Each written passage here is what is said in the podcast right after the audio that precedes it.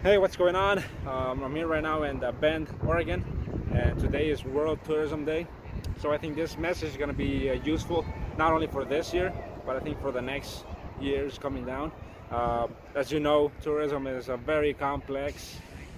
It, it involves a lot of things uh, in order to develop a proper uh, destination. It involves a, of the geography of that place, of the history, of the agriculture, of the culture of the people, of the biodiversity of the people, of the, a lot of aspects of even politics, economy, all of that involves uh, tourism. So I respect uh, all of the people that try to do an effort and try to make it as uh, you can say sustainable, on, even though it's very difficult yet.